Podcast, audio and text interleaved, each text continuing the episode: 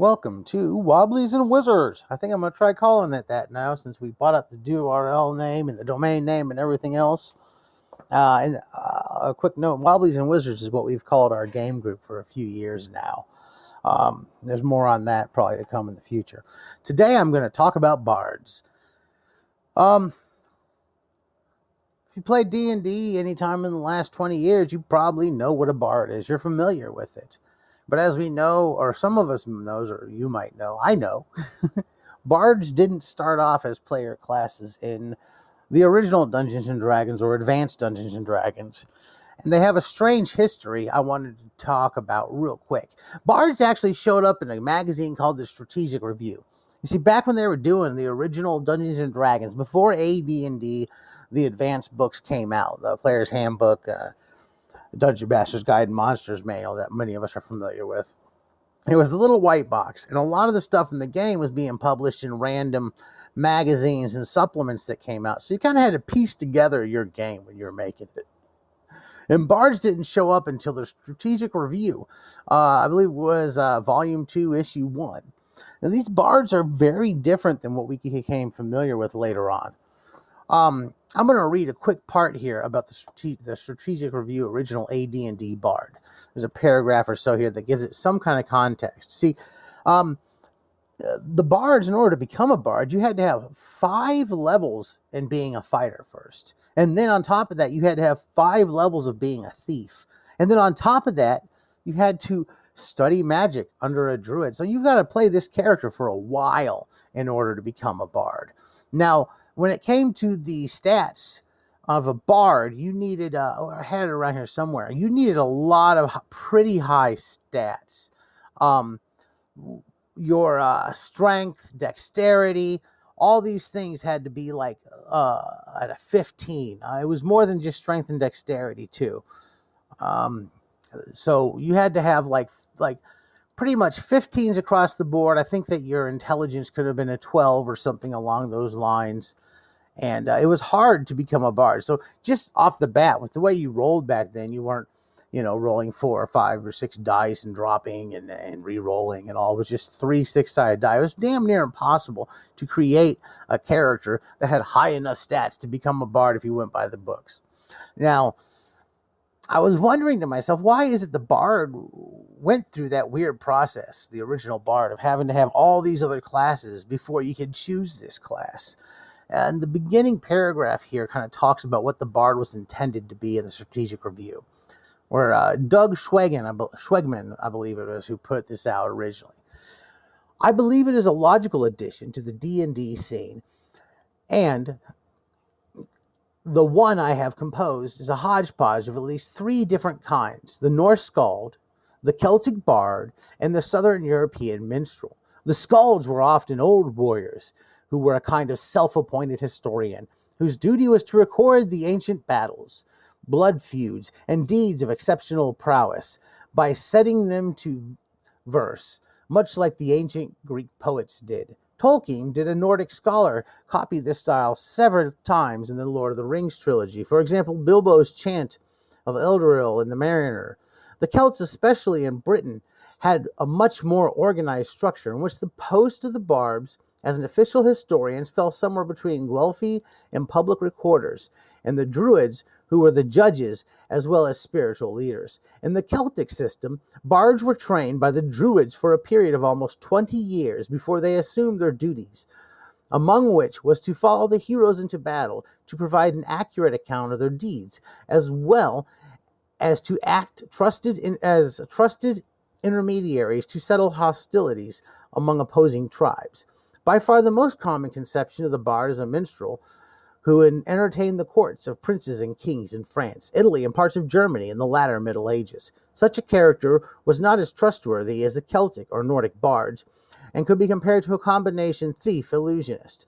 These characters were called it says J O N G L E U R S. I don't know if it's a Jongulars or Jungulars. uh, I'm not sure how to pronounce that one. By the French, from which the corrupt term juggler and court jester are remembered today. I want to put the bard into perspective so that his multitudinous abilities in Dungeons and Dragons can be explained. I have fashioned the character more after the Celtic and Norse types than anything else. Thus, he's a, a character who resembles a fighter more than anything else, but who knows something about the mysterious forces of magic and is well adept with his hands, etc. So, as in later editions, uh, this also describes a bard of a jack of all trades. The bards here are heavily fighter characters. You have to reach a fifth level in fighter as a fighter to begin with before you can even, you know, you, then you have to pick up thief and you have to pick up druid. Now, the druids training you for 20 years seems to be where a lot of this comes from in the explanation of why it was structured this way. I think that the structure of the bard is interesting, and I kind of like this old bard having to study and then later on you can pick it up. But it's very different from what I feel the bard has become in Dungeons and Dragons.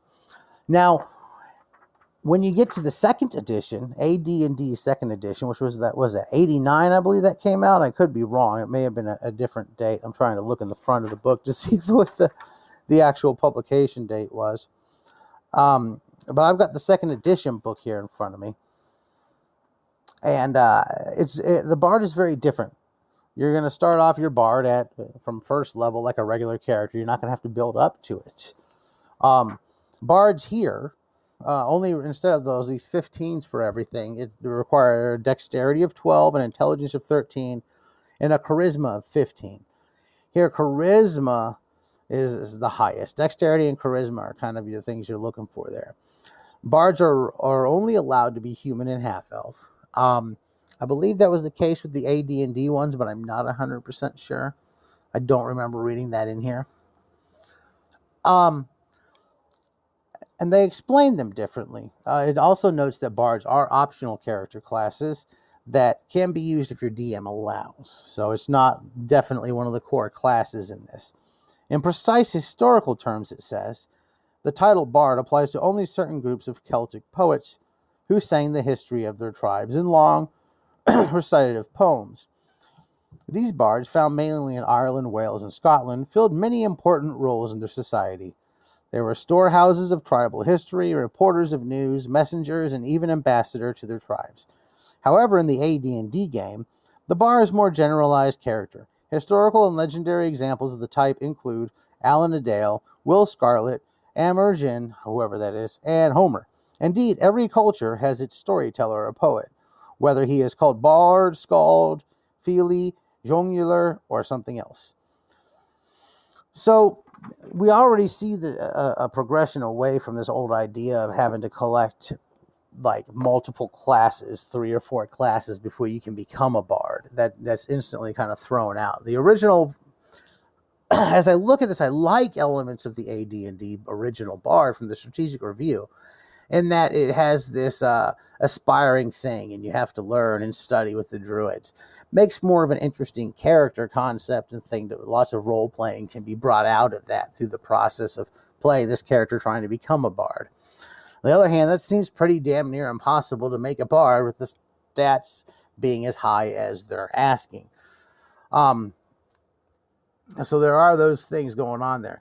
Um, the bard that we are familiar with today that you see people posting about online or you see with a fifth edition or third edition this very uh very very very far removed from this original bard.